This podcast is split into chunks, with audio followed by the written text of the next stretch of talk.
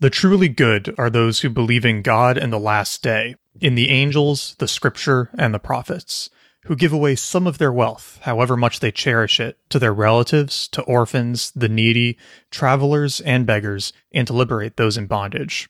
Those who keep up the prayer and pay the prescribed alms, who keep pledges whenever they make them, who are steadfast in misfortune, adversity, and times of danger. These are the ones who are true, and it is they who are aware of God. Neil, this is going to be a very interesting episode of Made You Think. Which episodes are not interesting?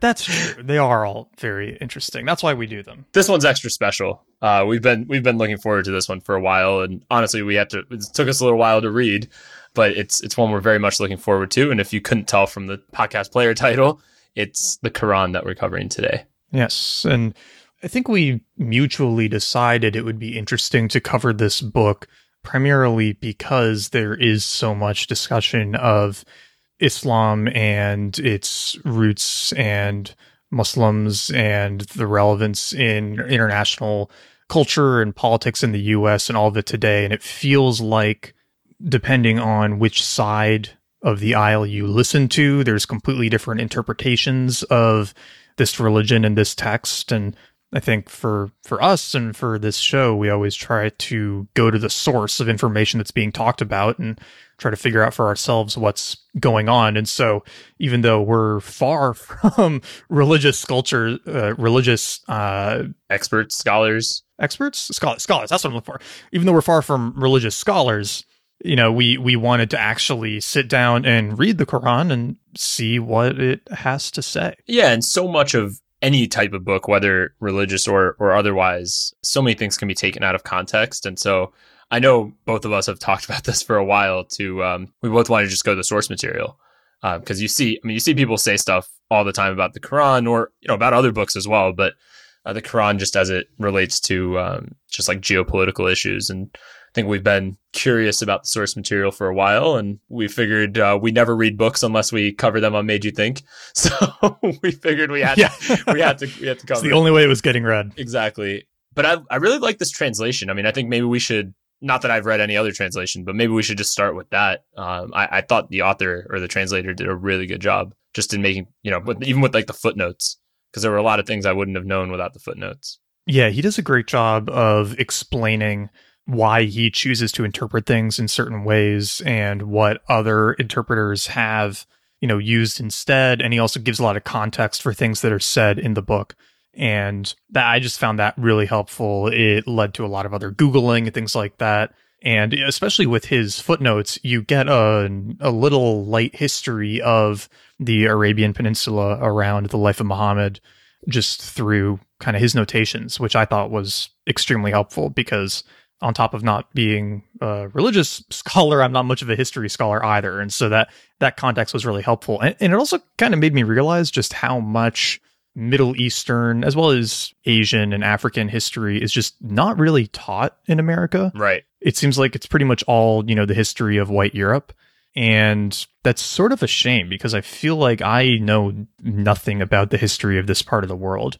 Yeah, we have a really good sense for European history pretty much at any time in the last 2500 years, right? I think we have a just if you went to school here, eh, eh, by here I mean the United States or probably honestly like the Western world, you probably have a really good sense for you know what was Europe like 2,000 years ago and what was happening even 2,500 years ago. But I, I, don't know about you. Uh, well, I guess you just said it. I, like we have no sense for what was going on, you know, in the Middle East or China or India in 570 AD. Right? It's just not just not taught to us. So it was really interesting yeah, I was going to say you basically get Egypt, and then it's like there's no other history in you know, east east of Europe uh, after that.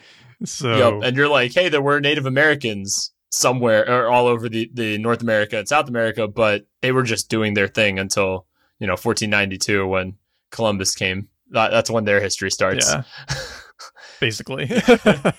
nothing nothing worth talking about before that. Right. Yeah, so there's just so many blind spots that we all have culturally and and I think this translator did a really good job of knowing his audience uh, and knowing that obviously it's an English translation, um, who it's going to be for, and the things that they might not know and what the blind spots are. Uh, it also got me thinking of, I wonder how much translation uh well I, I mean I, I know there was a lot of translation that was done on the bible but i wonder how much of like modern interpretation is affected by that translation where uh, i mean uh, now i'm sure you remember this in, in reading this translation there are certain times where he says oh i picked this word instead of this one because in this cultural context it meant that and i wonder how much of that was going on with the bible too and where we think oh this text is you know this is what the text is uh, like an interpretation it might just be an interpretation and not a translation Well, wasn't that in I want to say Power of Myth, which is what episode 4? I think so. The meek shall inherit the earth. Yeah, well, the meek shall inherit the earth. That was one of them, and then another one, which I guess actually means those who have swords but put them away. It's not really the weak, right? Yeah. I guess if you read more of the original text, it's a very different meaning than what we think of it today. We think of it today like, oh, the weak shall inherit the earth, but it's really like those who are powerful but choose not to fight. Yep. Which means something totally different. which is totally different. Yeah. uh, but the other one, the other one, I, I think this was in Power of Myth too, may have been somewhere else, is that depending on how you interpret some of the original text to the best we understand it, it may not be saying that Jesus walked on water, but rather that he walked along the water oh, interesting. or by the water. And, you know, it's possible that through interpretation and tweaking, obviously, to enhance the the idea of him as a prophet, you know, they took a looser, more impressive interpretation of it. Yeah, definitely. Definitely seems that way. Well, the other thing that brings up too is politics in translation, right? Which is that if you can interpret a phrase in multiple ways, then how you feel about the book and the religion will affect how you interpret it. I I think, you know, as it relates to the Quran, one of those big examples is this idea of jihad, right? Yep. where again depending on which scholars you listen to it can mean a actual religious war right like fighting for the religion or it can mean an internal struggle Yep. and i would imagine that how you feel about it would affect how you translate the book Well, and taking it one level further, it could mean a religious war in the context of when the Quran was written, too, as opposed to a religious war that you need to conduct at all times. Right? It, it, if you look at the historical context, you might say, okay, like I can see why you'd word that as a as a religious war. Uh, but if you look at it in terms of like this is absolutely true at all times, right? Which is, you know, to be fair, there is there is a you know something at the beginning of the Quran that tells you that uh, that says this is meant to be interpreted at all times, but you know, it just it's all what message you're trying to get across, right? It's like it's like if you what it's kind of in some ways like uh, how to lie with statistics, right? Or you can make the text say what you want it to say, just like you can make statistics say what you are looking for to. yeah There's a lot of interpretation that's up to the interpreter, which is you know, I think why you need to go to the source material. And to be fair, we didn't really go to the actual source material, which is Arabic, right? We went to the translator's version. right and not even just you can read into what you want but other people will read into it how they want Yep. right? And then that can affect the the message that's spread. I know this is a big criticism of you know the idea that islam is inspiring violence around the world. And one criticism of that is that well it's not necessarily the religion itself but it's people using it as a way to incite violence right? It's there's a big difference between reading the text and being violent because of it and growing up in a certain culture and then having the leaders in the area tell you that you should be doing this because of part of your religion. And we've seen that throughout history with pretty much every at least Abrahamic religion. Right. Right. Well, actually I take that back. It, we've seen it with Christianity as well. Yes, That's honestly the only other big example I have is you know, there have been huge periods of history where people are militarized. People were militarized through Christianity, right? It's not such a thing today, but obviously the Crusades, The Inquisition, which is crazy. yeah, Inquisition, yeah, it's like a lot of it is, you know, sanctioned by the religion, at least according to the people who are interpreting it for you. Well, you could see that with nationalism too. Yeah, well, that's another great example. Yeah, where there, you know, nationalism to some people could just mean, okay, like I just support the values of this place. And in other people, they could think, oh, I need to protect this place from outsiders. Outsiders meaning anybody who doesn't look like me could be considered an outsider, right? So there's, yeah, it's, it could be used with any ideology, basically. It doesn't have to just be a religion. Socialism, too, I guess I should have, that's probably also example, a prime example. Communism and socialism. Yeah. Well, and I think this kind of goes back to, oh gosh, was it Elephant in the Brain? Where they basically say that, you know, religion is really just another set of ideas. We treat it as something special, but when you look at it, no, this was sapiens. Yeah, sapiens. Yeah. Right. Religion is just another form of like intersubjective myth, right? There's nothing particularly special about it just because billions of people believe in it and, you know, find meaning from it. It's like the most powerful set of intersubjective myths, but again, they're not really any different from other ones like socialism or NIMBYism or like whatever beliefs you subscribe to. Right. But yeah, I mean, we've definitely seen throughout history how ideas that can be innocuous in one generation turn to violent use in another. And I think that's part of sort of what swirls around a lot of the political discussions around Islam today is, you know, you've got one side of the aisle saying like, no, it's a religion of peace. It's being militarized for bad uses. And then you've got another side, and this would be like the Sam Harris and probably Republican crowd that's like, no, the the root of the religion is violent, right? And that's just it seems like a very topical conflict right now. Right. But each side is just talking over each other. And I you know, I think that if we were in a period of like the Inquisition, we'd be saying the same things about Christianity, right? And I, I kind of wish or I hope that we can do the other books at some point in the podcast too. I guess we'll have to see how well this episode does, but if people want us to do the Old Testament, the New Testament too, I, I think that could be interesting to look at as well. Yeah, I agree. They're they're less topical right now, but they would be kind of cool to cover. They're like 10 times as long, unfortunately. but yeah, and the, I mean, the one thing that's been very interesting about these, about, because I think I mentioned, uh, maybe in, it was in the bonus material, but I, I have been slowly making my way through the Old Testament over the past several months. Mm-hmm. Not anywhere, you know, not anywhere to speak of. Like I'm not 50% done or anything. Um, but the thing that really struck me from that pl- and the Quran, to be honest, is we call them religions, but they're, well, I guess it all just depends what you mean by religion, but from my interpretation, it's less about the well. There's certainly myths and there's certainly you know stories and things being told, but they are almost the, the Abrahamic religions seem to be all encompassing in the sense that they're also legal codes, right? In a lot of ways, right? They're prescribing you know how to handle human behavior. If if this happens, then you should punish it with that, right? And it's so in that sense, I can definitely see the wariness that people have you know, not just with Islam, but also with uh, fundamentalist Christianity, where the religion, it's not so much freedom of religion in the sense that I can go practice my religion. It's the religions almost mandate that you also impose it on other people. and that's where things get tricky. And we'll, we'll definitely get into that. Yeah, I, I, know that's the big concern with Sharia law in general, right? Exactly. And and you know, honestly, with having people who grow up that fervently attached to the religion, trying to uh, assimilate in other countries like that, I would imagine is very hard. Yeah, it's your whole belief system, not just like that would be like saying, um, like I know neither of us are, are very religious, but going to another country and them saying, oh, yeah, like business and money are not a thing. yeah. Right. Like that's to us, that's such a fundamental belief since birth, right? That that is, that's just how the world works. Like there's money, right? And there's like you make things and people buy it and that's just what happens. But if you went to a society that was like, oh no, no, no, we share everything. There's like no private property. Like to us, we would just be like, whoa, I don't understand what's happening. I don't this is not a familiar world to me. yeah, it'd be incredibly uncomfortable. Right. And then we may I mean, I don't know about you, I may be like, well, don't you guys realize if we had money, like things would be so much better. you guys should do it this way.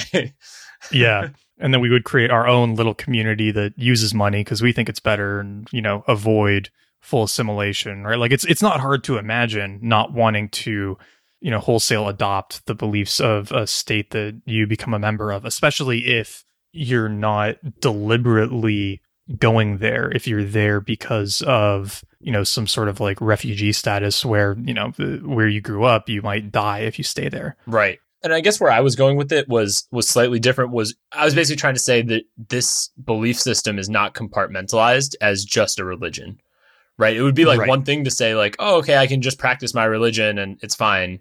But it, this is not just true for Islam. It seems, I mean, although it seems more true for Islam than than other religions, but it seems to be true of of like Christianity as well, where it does prescribe how to just act in political life as well and and then that's where it becomes tricky if you're trying to assimilate in a society that doesn't have those beliefs as its basis. Well, that might be why we see more conflict and tension come from Christianity and Islam, right? Because they Yeah. have such broad spanning prescriptions compared to something like Buddhism, Right. which is primarily a private practice and is less of a, you know, there's almost nothing politically driving in Buddhism, at least as I understand it and have read it, right? It's really just a practice. Right. Whereas the Quran, and as you know, from what I understand of the New and Old Testaments, they're fairly deliberate in what they say about how you should behave and act. And I, I think that may be what really makes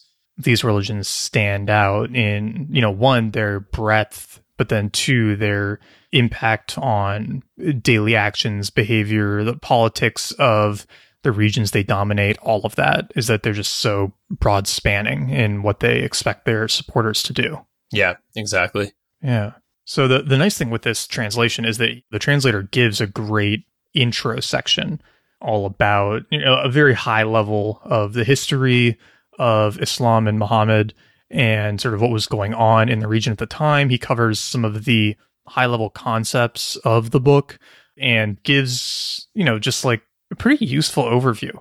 I think one thing that stood out as incredible, right, for lack of a better term, is that in Mecca and Arabia, at the beginning of Muhammad's life, the religion of the area, or yeah, the religion of the region was just polytheism, right? Kind of like a, you know, more like tribal religions.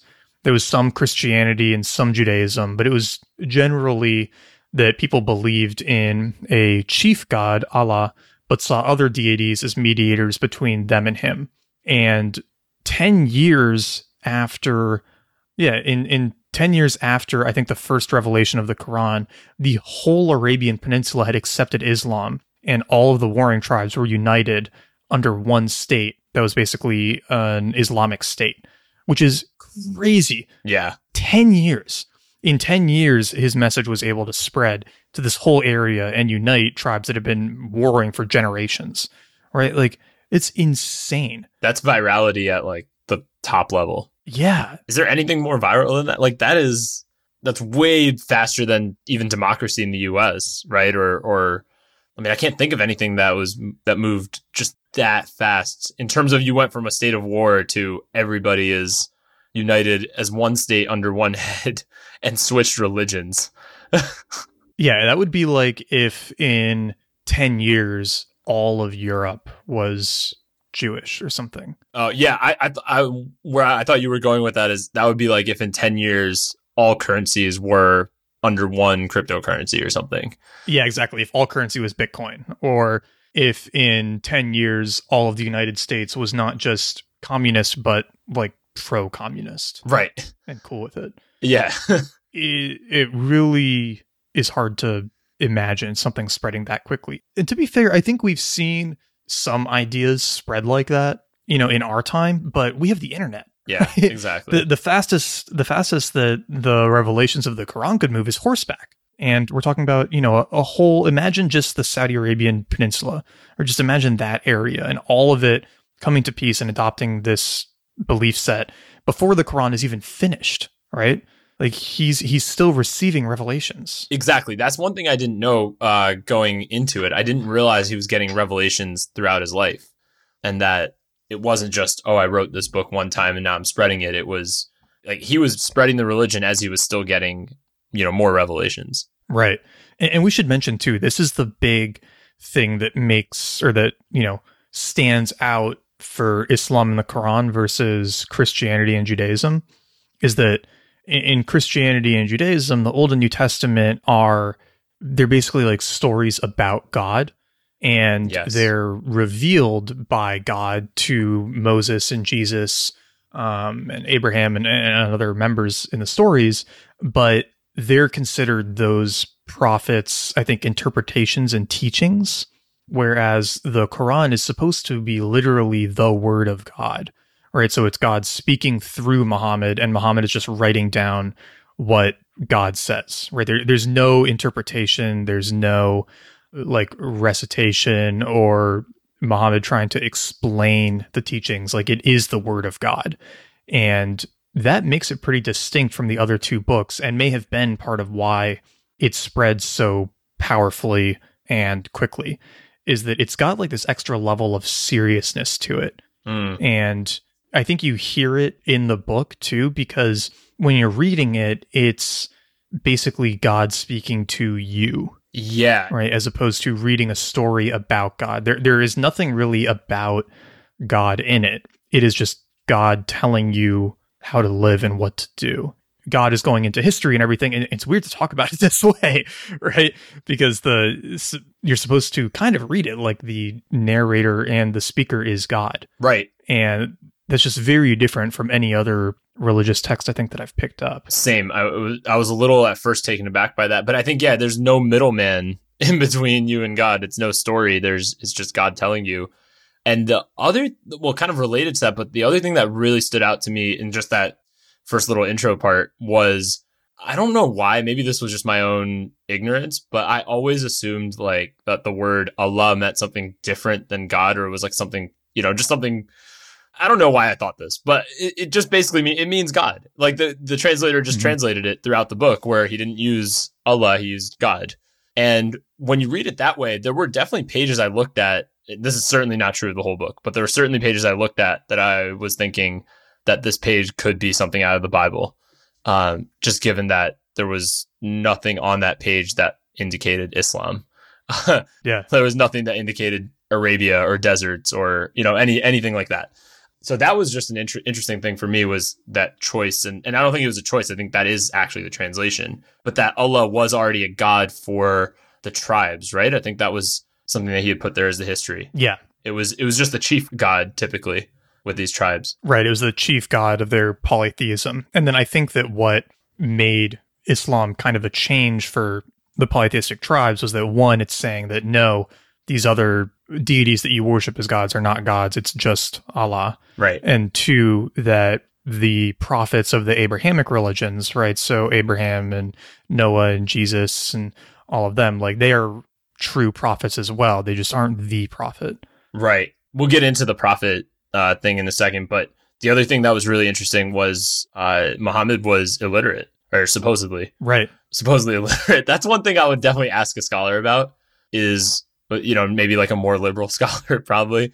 Um, what are their thoughts on that? Right? Because you're one the uh, on the surface, it's like it's like wow. I mean, how like that must be God who made him be able to write these. But on the other hand, it's one of those things that fits really nicely into the story and probably was great for his branding. So I might get some hate mail for saying that, but uh, Well, we should check because I don't think Muhammad wrote it down. okay, he re- he revealed it, and then somebody else wrote it. I think he spoke it. Let's do let's do some googling. We should check that because it also mentions in the beginning that true Islamic scholars would memorize the Quran, which I think was a kind of like, you know, it considered a sign of respect or emulation of the Prophet, right? Because as I understood it, Muhammad had the whole thing memorized and then he would speak it. Mm, I found yeah, and I found the wiki page I was mentioning to you, so I'm gonna send it to right now. Uh, but yeah, you're right. You're 100 percent right. It was compiled into a manuscript later. Which also makes you wonder, you know, what may have changed in translation. That's true. And what motives did the translators have? Yeah, that too. Or not the translator, the compilers. Right, because that, that's definitely a factor in the Bible, where it was compiled over hundreds of years, and that's probably part of why you see, you know, or at least I've heard that you see contradictions within it, especially as you go in. And, and there's contradictions in the Quran too, and I think we'll, we'll get to those Yeah. that that stood out when you read it all in one go. Right, Muhammad was having it revealed to him over decades, if I remember correctly, and he, you know, I, I think th- if you're looking at it over a longer term, it might be easier to say different things at different times. Right. And it, it sounds like a lot of it too is influenced by the going ons in the region, right? Because when, as he's revealing this, there is a lot of warring going on among the tribes, and there is religious persecution going on, and polytheistic tribes, uh, you know, trying to cast out the Muslims, basically, um, probably seeing them as a threat to their established order, because it sounds like Muhammad was really the religious leader of the whole region. Right. And if you had power in the region, you probably didn't want to give up your power to this, you know, guy who showed up less than 10 years ago. saying that he is speaking for God and that all tribes need to unite under him, I, you can imagine that if you've got some control in the region, you're not going to be super happy about that. no, and that you'd think, who is this guy? yeah, exactly. Like, no, no, no, no, no, right? So it sounds like there was a lot of warring going on, and it, some of the surahs, as you go through the book, reflect those changes in the political climate of the region. And we should mention too that so the, the way the Quran is broken up is it's 114 sections called surahs, and you can basically think of a surah as a chapter. Right. But the longest one is about 20 pages in Arabic, and the shortest ones are single sentences or single lines in Arabic. So they, they vary a ton in length. And, and also, as the book goes on, they generally get shorter and shorter. The longest ones are at the beginning, which are his first revelations and probably the most compelling ones. And a lot of the later ones are honestly very repetitive. I don't know about you, Neil. I thought that too. I found once I was about two thirds through, there was really not much more new material. It was mostly reassuring everyone that they were on the right path and that the disbelievers were going to go to hell. And it kind of just repeats that in some form or another almost every surah after. Yeah, I, I got that as well. And the cynical side of me was thinking that those could be when they really needed a a new revelation for PR purposes. Yeah. I know that sounds bad, but that was just that was the first thing that came to mind was this is it's kind of like when a writer uh, puts out a blog post that you're you're thinking this blog post was just because you you know you needed a blog post every day or multiple times a day. yeah, you hadn't published something in a while, so yeah, there that that thought came to my head where there was not really new stuff, whereas the earlier ones are pretty long. Yeah, very long. Yeah. And it sounds like there is an element as it's going on, under, understandably, of people in the region questioning that Muhammad is revealing the word of God. Yeah. Right. Because there are a lot of uh, surahs, especially later on, that speak to that. And I, we'll get to that when we get to those surahs, but it does sound, you know, again, if we're going to be a little cynical, and I think we're both trying to do a good job of balancing being respectful and being questioning here. Right. But you, you could wonder, it's like, all right, if you're being challenged as being the mouthpiece for God, it would be really convenient to have a revelation uh, from God right at the time when there are barbarians at the gate and your people might be wondering whether or not they really should be following you. Right. So yeah, it's it's interesting to try to read through with both of those lenses of interpretation. Yeah, and you know, I guess the other disclaimer I'll give is I was pretty, and I guess we're going to dive in after that, but I was pretty impressed with, uh, like, well, okay, maybe this is just the advertising of it that I'd been reading of the Quran, but much of it is not about violence. Like, much of it, especially in the earlier sections, is about uh, accepting some of the other religions. And I mean, that changes as time goes on, which we'll get into. But a lot of the earlier ones, I remember sending you a text, or maybe it was in one of the bonus material things that we were talking about this. Uh, it was just a little surprising to me that they were very accepting of the fact that Christianity and Judaism, you know, exist in the world and that people practice it. Uh, people of the book, right, is what they called it. Yeah, exactly. Refers to them as people of the book. And early on, it says that you should let Christians and Jews practice their religion. And it also says that you can eat their food and marry their women. Right. Right. So it's it's fine to marry a Christian or Jewish woman. You know, if they're not of the book, then you can't. But right, if they're polytheist. Yeah, exactly. If they're polytheist or anything. That was a early the early days where it seemed about the polytheists versus the monotheists. That was the chief concern or the chief conflict. Yeah. And then it seemed to have changed from, okay, no, no, no, not those monotheists, only our monotheists. Only ours, right? Yeah. Yeah, it definitely shifts as the book goes on. So there must have been some additional growing conflict. You know, I don't know if it was between, and maybe we should have looked this up, but I don't know if it was more between Muslims and Jews or Muslims and Christians, but it does shift as it goes on. It seemed to be more with the Christians as time went on because there were whole surahs about Jesus not being the son of God. Yeah. Right. And uh, I think there were many times that came up where the Quran was saying, uh, "Why does why does God need a son?" Right. Basically, that the Christians are wrong and confused, and I think as it goes on too, it starts to say that they're going to go to hell for being so confused. Right. Uh, we'll, we'll get to those quotations as we go. I'm sure. Yep. But anything else in the intro we should mention before we jump into the actual contents? Um, I guess one other thing on that actually is that it, does stress that all of the prophets of Judaism and Christianity preached basically the same messages as the Quran Yeah. and that it was sent to confirm their earlier messages. It just says that, you know, most of the things they're saying are right. They're just wrong about Jesus. That seems like the big kind of distinction it's making, yeah. which is interesting because in a lot of ways, the interpretation of Jesus or the prophet is one of the main distinctions between the three Abrahamic religions, right? Is as I understand it, and please somebody correct me if I'm wrong. It's Judaism, the prophet has not come yet. Christianity, it was Jesus. Islam, it wasn't Jesus, it's Muhammad, right? Yep.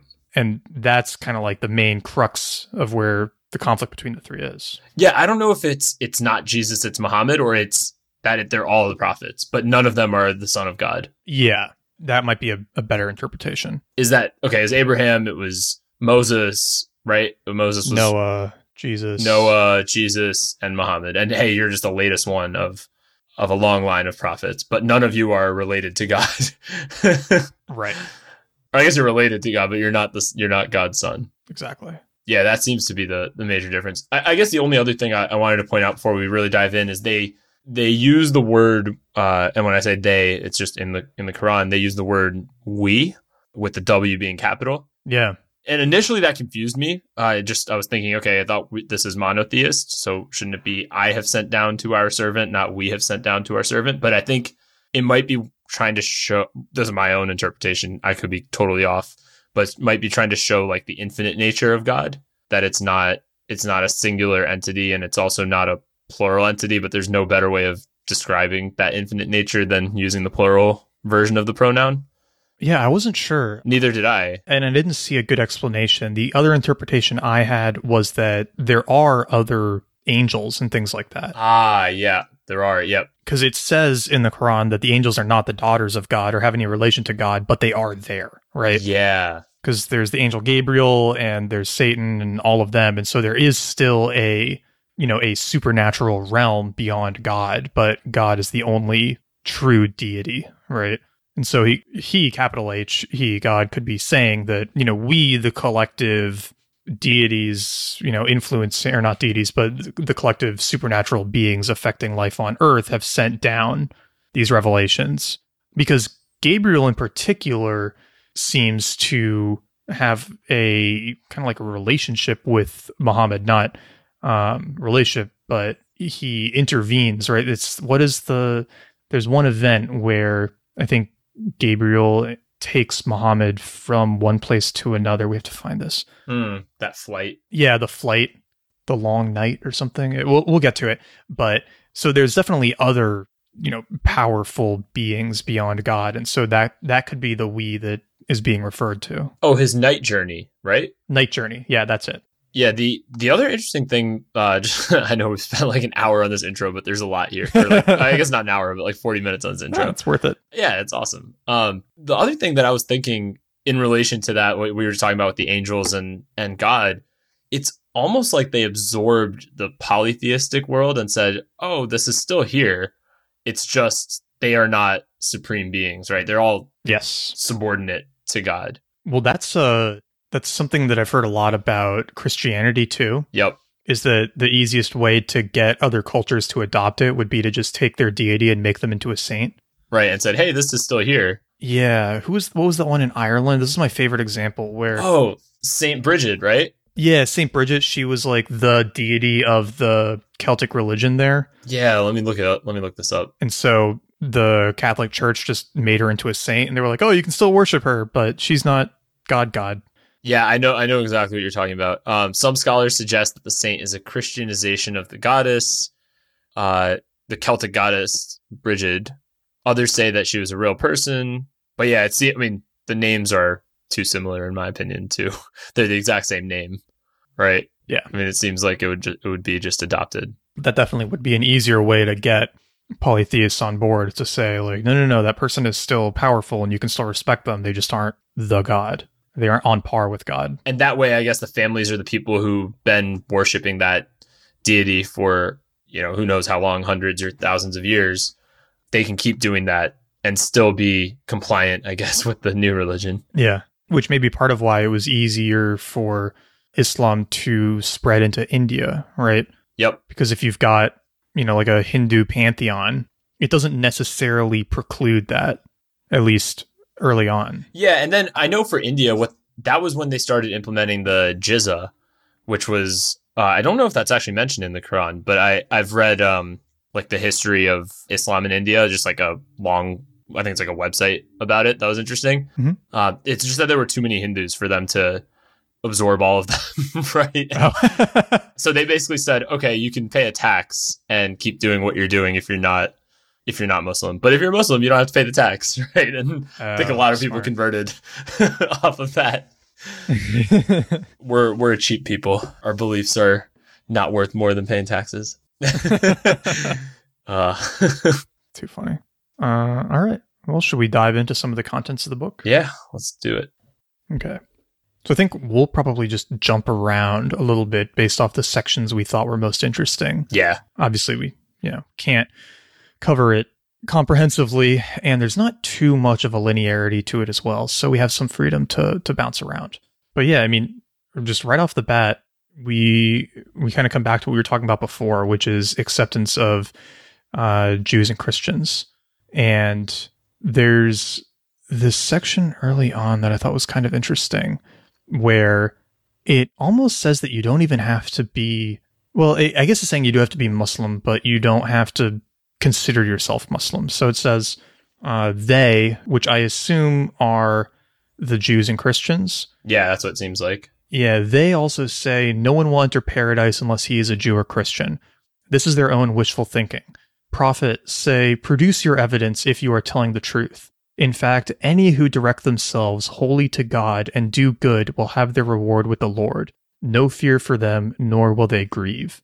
So it's interesting because, you know, it's saying that basically anyone who dedicates themselves to worshiping God, whether or not they're a Jew or Christian, will make it to heaven, right? Or will will be rewarded for it.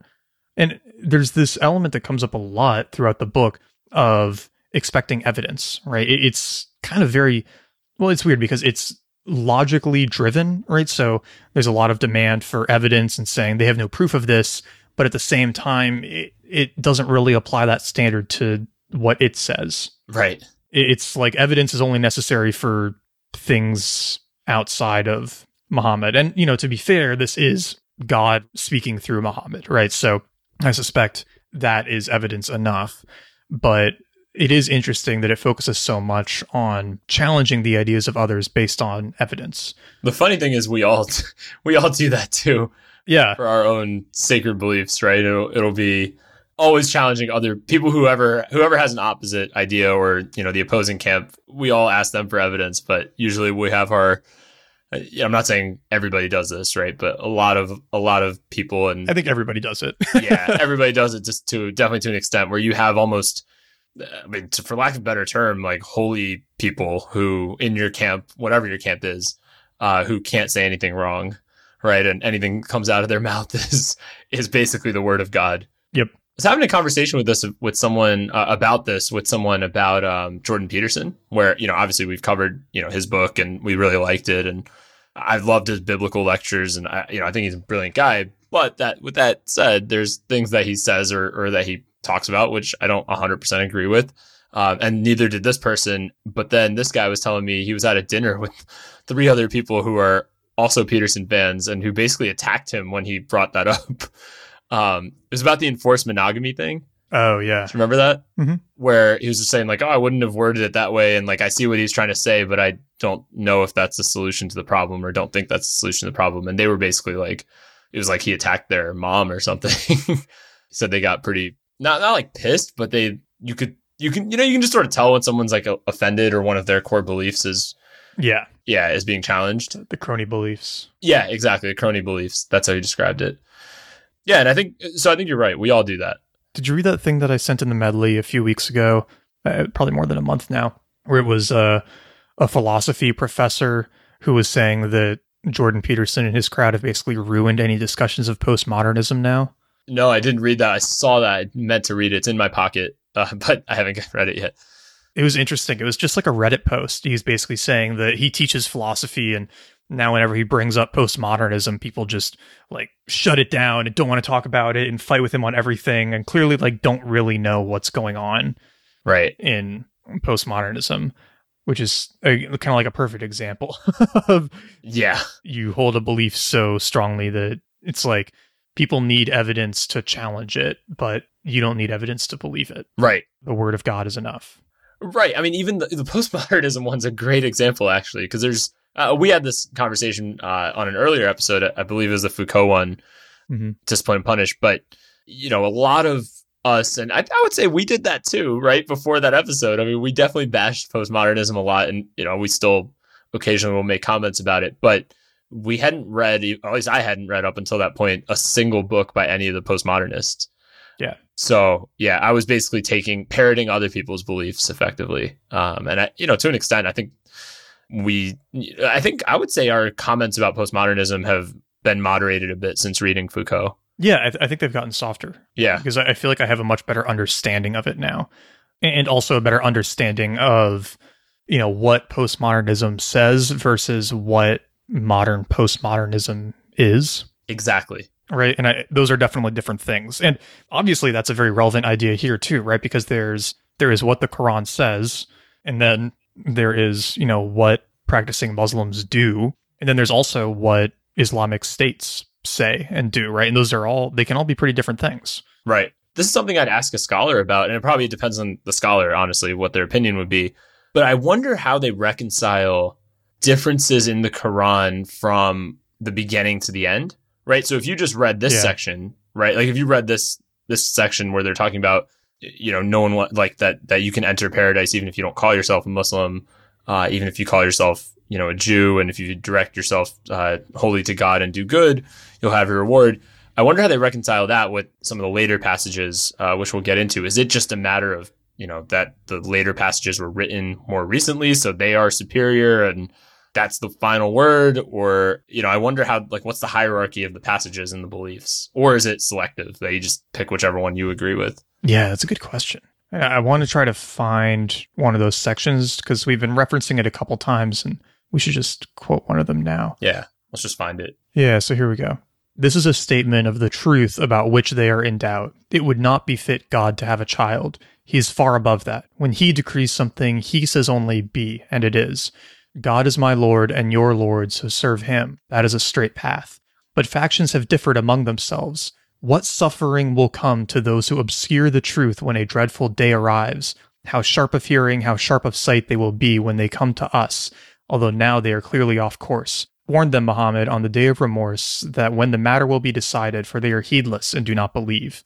So you have to read between the lines a little bit there, but it sounds like it's saying that Christians who believe Jesus is the Son of God are going to go to hell. Yeah. Which is very different from the piece we just read. Exactly. Yeah. So I wonder how that's reconciled. And, you know, I'm sure somebody, uh, if somebody listening knows, uh, I'd love to, love to hear. Yeah. Hear what you, you know, what the, what the reconciliation process is, like what the logic is to whichever one is a superior belief, or is it just selective? Um, that whatever thing you're trying to get across, you quote that passage.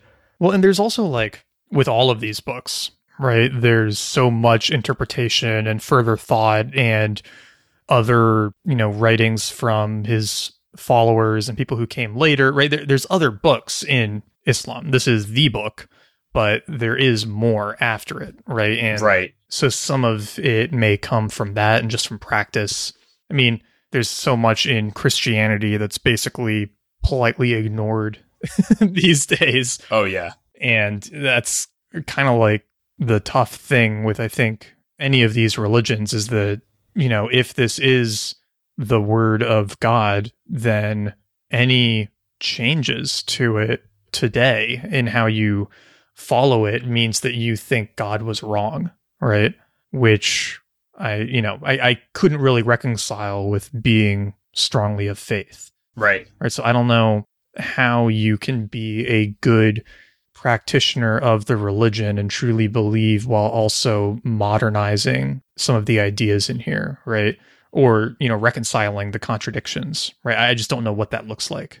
wonder how Christianity does it. Um, because always modern Christianity is uh, and uh, obviously not all Christians. There are definitely fundamentalist Christians, but they like if you want to paint broad strokes, they Mhm. seem to have modernized, you know, easier than Islam, but they went through Reformation, right? And I wonder, I wonder how much. That, I mean, I'm sure that has a lot to do with it. Well, I, I have heard that a big part of that difference is the fact that this is supposed to be the word of God, right? Mm, like direct word, yeah, not an interpretation. Yeah, so it's easier to go through a reformation when you're just reading stories about God and his prophets because you can kind of like reinterpret it and try to look at it another way. But Right. if it's the word of God, that's got to be harder. There's no not as much room. yeah, I, I just feel like that would leave you less room to reinterpret it. Yeah, and then that's probably th- that makes it much more uh, difficult to change any of the interpretation as culture or the world changes. Yeah, I, I feel like the only way you could is if you moved more in. Like, I, f- I think you see a lot of kind of secular Jews or people who are Right. Jewish by culture and, you know, family and everything, but they don't really believe in the supernatural side. And I feel like that would be the only way you could modernize a lot of the stuff in here. Although a lot of the stuff in here is not even supernatural. Well, no, it's not. and that's the hard part, right? Because it's I think it's easy for a modern and- again, I'm sure there's modern Jewish people listening to this. Correct us if we're getting anything wrong, but if there are supernatural things, it's a lot easier for a modern uh, Jew to say, okay, well, I'm going to put that aside and just focus on you know the moral tenets of this religion. Right. Whereas in Islam, like that was another thing that really struck me was, yeah, there are some supernatural things, but it's mostly not. It's mostly political and social and, you know, how you should act with your wife and how divorce works. And like, yeah, there were a lot of things like that. And, um, there just didn't seem to be much room for interpretation on a lot of those things. Yeah, I mean, actually, aside from the descriptions of heaven and hell and the you know the the angels and everything, there's really not much supernatural stuff in here. There, there's the night journey, I suppose, but Yeah, and that was in my notes too about the fire and um and heaven is like I wonder just given how little supernatural stuff was in here, I wonder how much of that was metaphor too. right, You know, I just I wonder if that was more like we you know we were going to torture you. You know, I just wonder how much of it was like more literal than it might seem. Not not literal, sorry, metaphorical than it might seem. And not like hey, you're going to go to a literal fire. yeah, But it could be, right? I mean, that, that might be a very standard belief at that point in time, too, depending on what the original uh, religion was before that. Maybe that was standard. even within that, at least for heaven, the idea of paradise is very plain, for lack of a better term. Yeah. It's it's basically living in a garden with clean water and free food and attractive virgins. Right? That's Yeah. basically it. Which, you know, one, okay, that is pretty motivating. but two, it's not like, you know, your all of your wishes are going to come true and you'll be able to fly around and visit your ancestors and any of that. It's like, no, you'll just be in what I think you would consider like a really nice oasis. Yeah. Right? It's an easy thing to imagine. Right. It's not esoteric or abstract in any way. Right. It still seems to play by similar rules to reality or earthly reality. Exactly. There doesn't seem to be much supernatural about it. Um, actually, while we're on that note of heaven, there's one thing that comes up in here, which I had heard recently somewhere else about Christianity that I didn't know of before. But the books don't say that when you die, you go to heaven. Hmm. They say that when you die, you have to wait for basically the I don't know exactly what the term is for Islam, but it's, you know, when the judgment day comes, right? It's like a day when everyone gets judged. Right. And until then, it sounds like you basically just sit in the ground. Um, there, there's no going straight to heaven and you, you die, then you have to wait until that comes. Hmm. And, you know, it's something, it sounds like it's something that we would all know it's happening, right? It'd be a huge calamitous event, obviously. And so if that hasn't happened, then everyone is still just chilling in the ground waiting for that day to come. Uh, and I feel like the popular interpretation of heaven, at least from the, the Christian sense, is that, you know, you die and go straight there. Right. That's always how I understood it. Same. And I think that's how most people think about it, right? It's like, oh, you know, my, my grandfather's looking down on me from heaven, but that doesn't seem to be what the books say, Interesting. which seems like a pretty big misinterpretation. And I wonder how that developed. Yeah. I mean, it's a more comforting idea to think that you go straight, right? Yeah, certainly. So maybe it's as simple as that, but it seems I don't know. It's like it's like one of those things that's similar to l- large scale conspiracies. It's like how does everybody misinterpret this? Yeah. Maybe there's more to it, right? Well, that would explain why burial is so important in Christianity, Right. right? Because if your soul left your body right when you died and went to heaven, then you wouldn't really need the body anymore. You could burn it. But if you have to wait around until Judgment Day, then you kind of want to keep everything intact. Right. It's yeah, it's almost like uh what are those people who uh freeze themselves? Yeah. Uh, cryonics. Yeah, cryogenics, I think. That's what it's called, right? Yeah. There's like four different terms and only one of them is right. I can't remember which one it is, but I'm gonna look this up. now we have to know. I think it's cryonics. I'm going to put, It's not cryogenics, you're right. It's cry yeah. Cryonics, I think that's correct. Yep. yep. Deep freezing bodies of people who've just died in the hope that scientific advances may allow them to be revived in the future. Which is really just, you know, religion for scientifically minded people. it is. it's like one day Exactly. yeah, the cryonics prophet will come and discover how to unfreeze you, and then, you know, you will come back to life and be with your family again, right? Like, it's basically the same idea. Actually, what is the difference? There's no difference. Yeah, there's almost no difference. The only difference is that in this version, they would take, you know, half of the cryonics people and just burn them because they don't get to come back. no, that's what happens to poor people. oh, God. if you can't afford cryonics, right? Like, then what are you gonna do? Yeah, I guess. that that would be an interesting twist if it turned out that there were people at the cryonics lab judging people who came in and just selectively turning them off. Yeah, if someone's rude in the line. Yeah, they're- exactly. oh, we're out of spots. what, is, what does this little red line on my bracelet mean? Yeah. Yeah. Uh, we probably offended more people in our audience with the cryonics thing than uh, than the heaven and hell thing, though. Yeah, whatever. Yeah, That's how I feel about all of the what is it? The um you know, when, when computers will surpass us and we'll be able to upload our brains, like transcendence and uh, yeah. The like the Ray Kurzweil. singularity, all of that. Like it's it's just religion for computer minded people. The idea that you'll ever be able to upload your brain to a computer and continue your consciousness is so absurd for anyone who's like thought about consciousness for more than 10 seconds.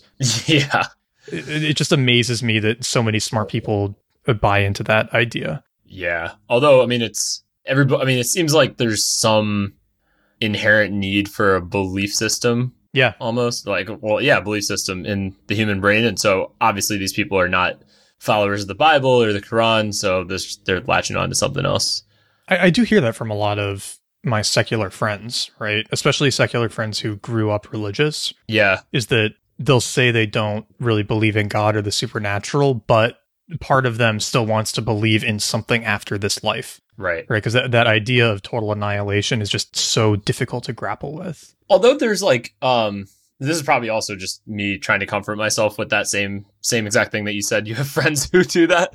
But i do find not not that i'm saying i think this is 100% you know true. I, there's no way for me to know. But like the simulation thing does seem to have some just some merit like there's i i, I mean there's, it's one of those like not useful beliefs right if you think that's true like what are you gonna do about it there's nothing you can do about it um and there shouldn't really change your behavior much but it's one of those things that like I haven't yet found the hole. Uh, and I might just not have read enough, you know, contrary stuff for it. Yeah. But it just seems like, oh, this is actually possible. And I don't know. There are times like, I mean, I'm sure you've at some point when you've been intoxicated of one with some intoxicant or another, um, you've been like, I wonder if that's true. Uh, and in those moments, it feels true, but that could just be the intoxicant talking.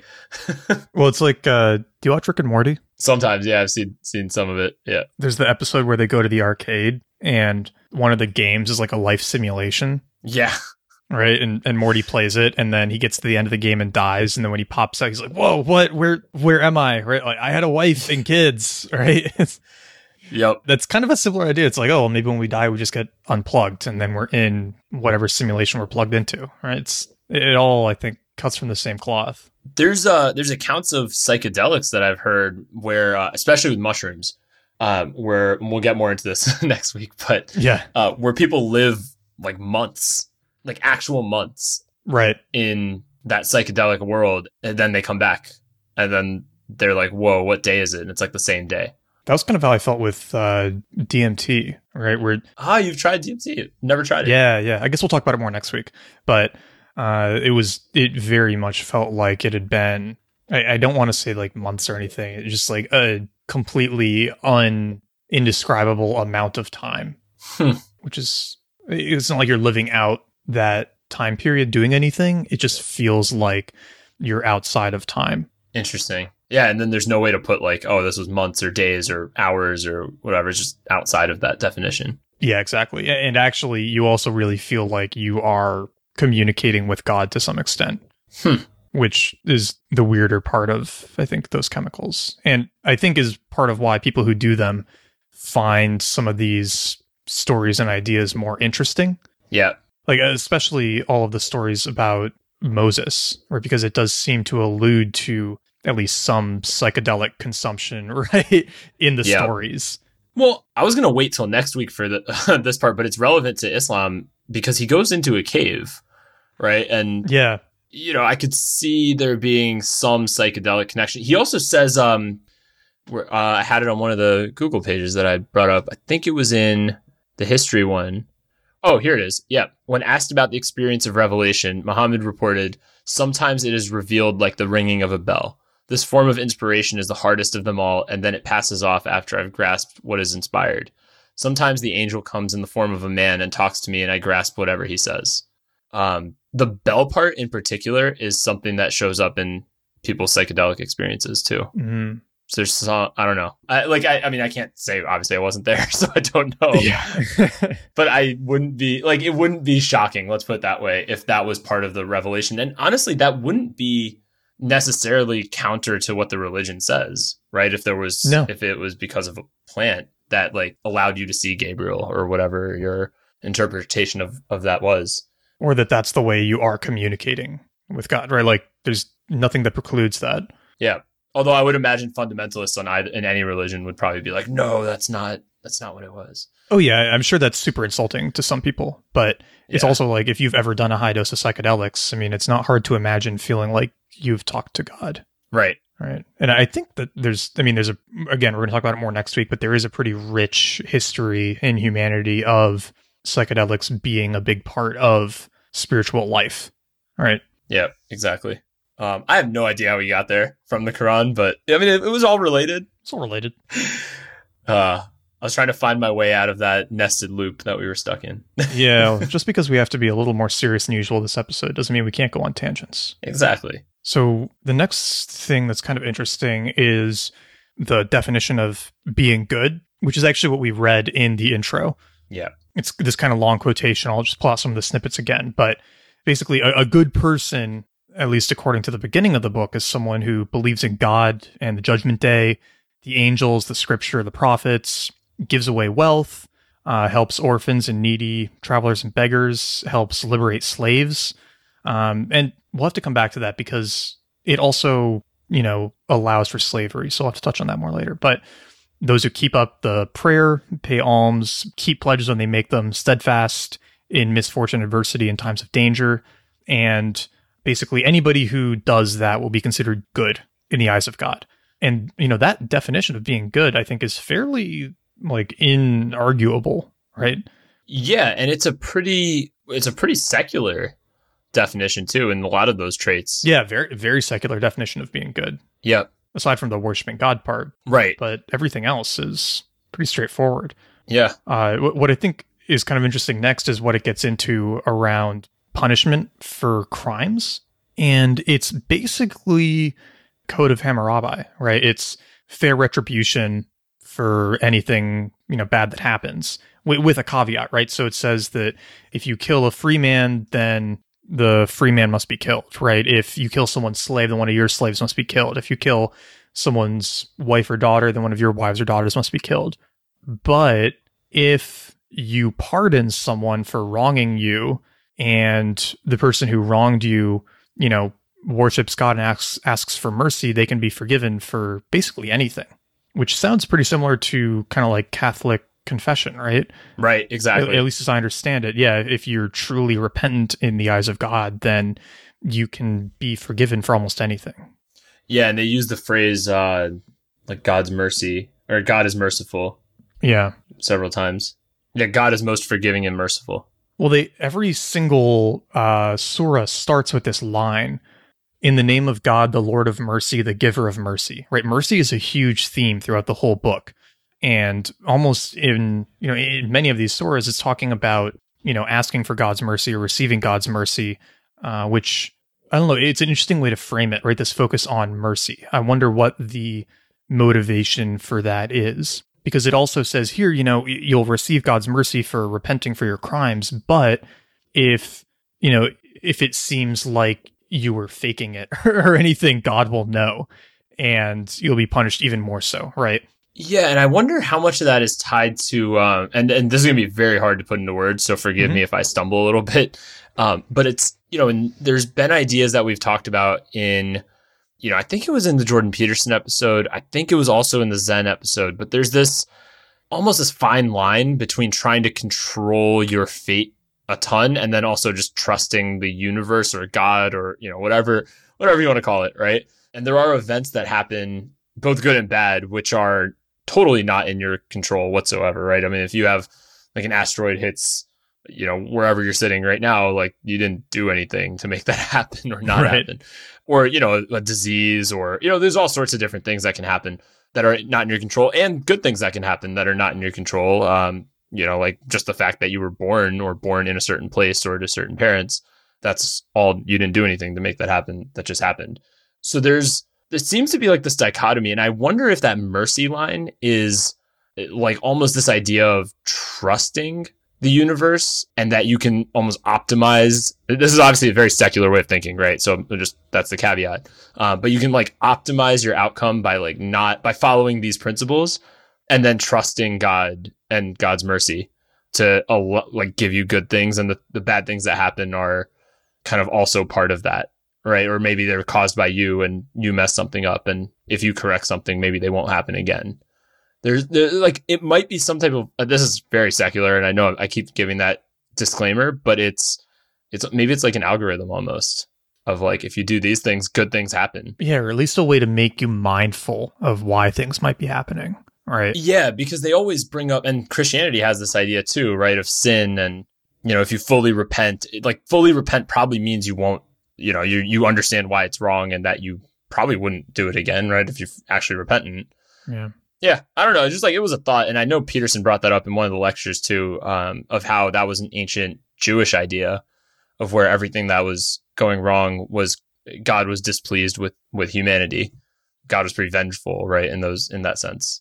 Well, I've heard that. I mean, that's a fairly common idea, I think, in a lot of polytheistic faiths as well. Exactly. I, I remember reading something where it was basically contrasting the gods of the Indus Valley region, right, and the gods of Egypt. And the like the Indus Valley gods were much more wrathful and mean and all of this, and the Egyptian gods were more peaceful and kind. And one of the theories was that the Indus Valley region floods a lot more and a lot more randomly. Right. Whereas the Nile is fairly predictable and calmer. And so if you're constantly getting flooded and having your farmland destroyed and everything, then you'll start to believe more that the gods are always angry with you. Whereas if you have a lot of great harvests and successful irrigation and stuff, then you'll think God's more peaceful. And so it's an interesting way to infer is supernatural proclivities from stuff you see in your environment. And yeah, I think you're right. That is kind of what it's suggesting here. Is if you're seeing a lot of things going wrong in your life, then you should ask yourself, what have you done wrong that you might be deserving this? Right. And, you know, I think it's presented this way that it's very certain, like if you fix these things or you repent, like things will get better. But it could also just be like a useful belief that people who do correct these things tend to do better. And then more people will also do those things right? Even if their bad things weren't necessarily caused by that. But it's like if we see people who follow these beliefs do better in society, right? You'd probably think, okay, I should probably do that too. Or I probably shouldn't do that because the text says I shouldn't do it. Yeah, exactly. You'll you'll be afraid of what will happen if you do bad things. Exactly. And whether you think that's because, oh, this is like a, you know, sociological phenomenon or it's because God doesn't like it, right? It's almost like it doesn't matter mm-hmm. which one of those is true because effectively they're this like from a culture practice standpoint it's the same thing yeah and if you believe that there is an omnipotent omniscient god watching everything then you can't really get away with anything right you can't hide it right and that's again that could also be applied to uh like you would get caught anyway. So like i'm thinking you know pretty much every religion says don't cheat on your wife basically right? I mean Yeah. that's pretty much across every religion.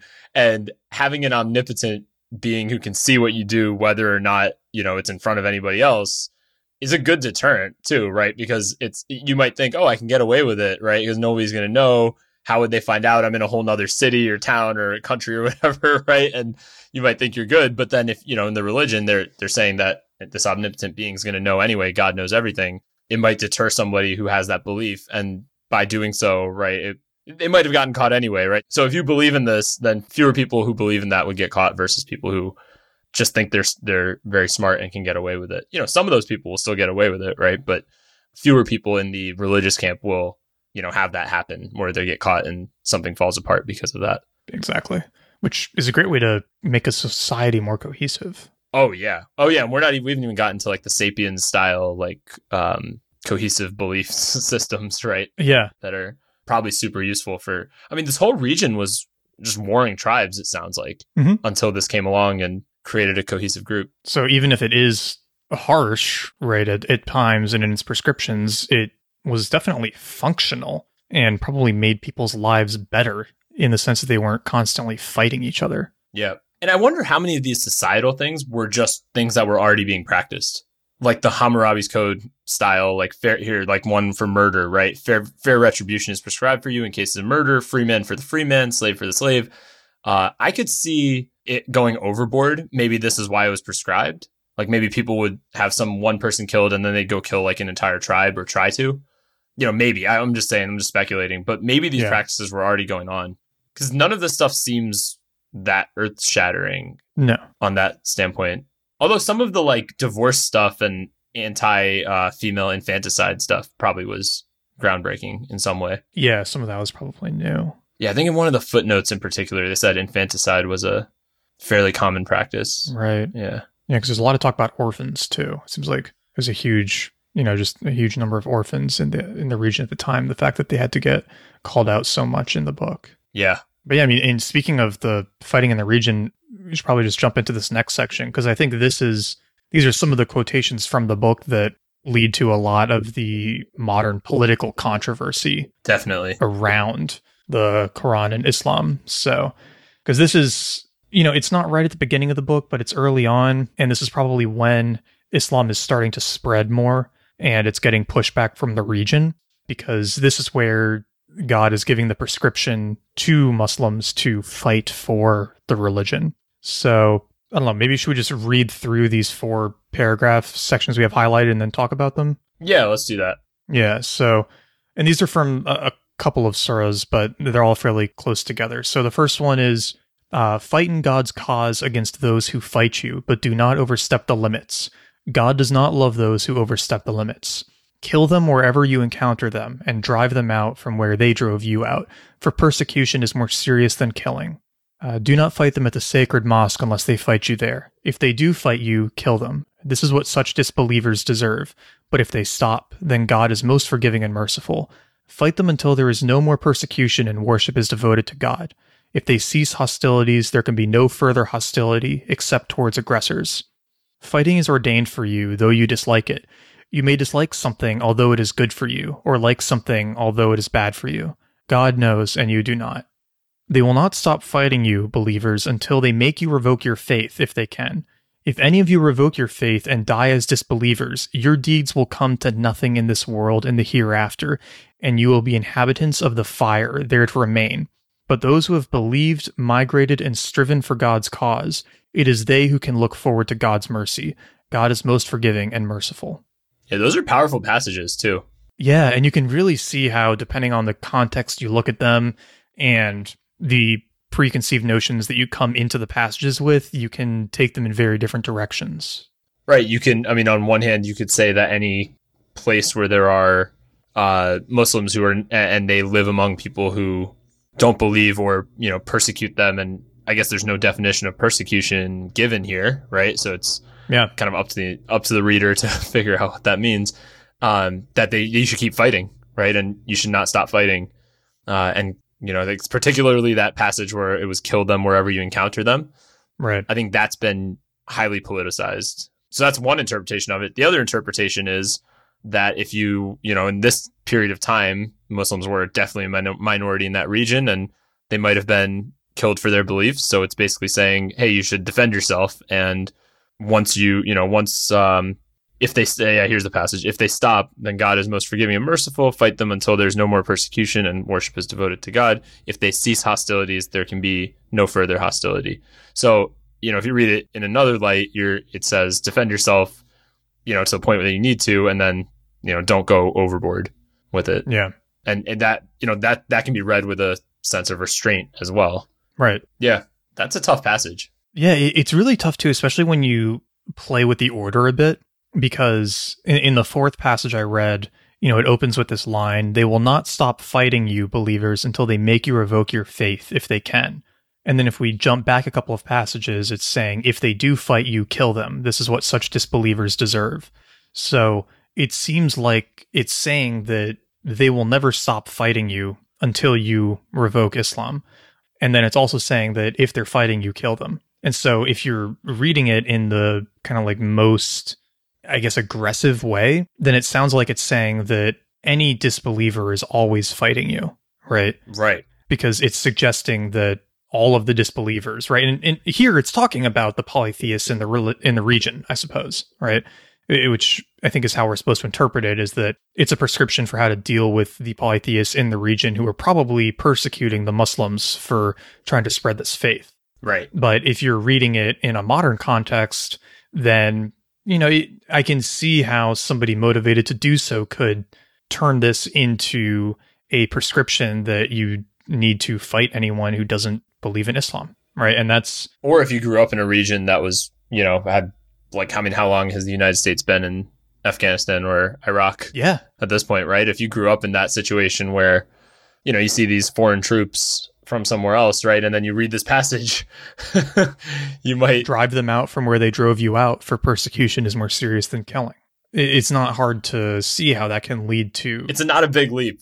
Yeah, no, it's not a big leap at all. Yeah, and that's I mean, I think that's part of it that um it's just a complex problem, right? It's not like a it's not like, oh, they fight us because of their book or it's you know, it's like there are um and there's you know, to be fair, there's plenty of people in those regions who don't go and use this passage as a reason to go fight, you know, or go on a, uh, jihad or something like that, right? There's plenty of people who don't do that. So we're not saying that everybody who lives in those regions automatically interprets this passage as being you know, their instruction to go do that. But you can see how somebody would make that interpretation.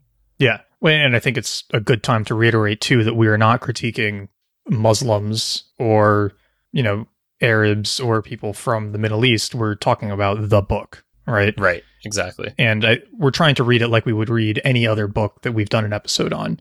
And yeah, I mean, I, I think it's easy to see how this can be taken in that violent way that we have seen play out in parts of the world. Right. Yeah. Oh, I know. I, I, it was interesting too reading the commentary on this section because he mentions it in the intro that this is one of the most politicized parts of the book, especially this line about kill them wherever you encounter them. Right. And it, the interpreter is saying that that's mostly about, you know, the people who were persecuting Muslims at the time, right? Which is the political landscape the book was written in or revealed in. And yeah, it, again, it goes back to the, the challenges we talked about before, which is how do you take a prescription from God in 620 AD and then modernize it to a productive belief system because there's over a billion Muslims in the world, right? Right. And obviously not everyone is trying to exercise the book line for line, but it's still, you know, having an influence, right? And so how do you modernize it? I think is a pretty relevant and topical question. Yeah, and it's one that, you know, I hope we can do a follow up you know, with somebody who's working on that or, or has worked in that. Um, I think that would be a, a great episode because I mean, I have so many questions and I'm sure, I'm sure there is a lively debate already in existence about this that we are just not part of. Yeah. And the other part in here that I think is worth mentioning is this line that if any of you revoke your faith and die as disbelievers, your deeds will come to nothing in this world and the hereafter, and you'll be inhabitants of the fire there to remain. So, and this is a pretty important line, right? It's saying that, you know, one, and actually, I mean, we can combine it with everything here, right? It's saying that all the disbelievers are fighting you and they will fight you until you give up your faith. Um, this fighting is ordained for you, though you dislike it. You might dislike it, although it is good for you.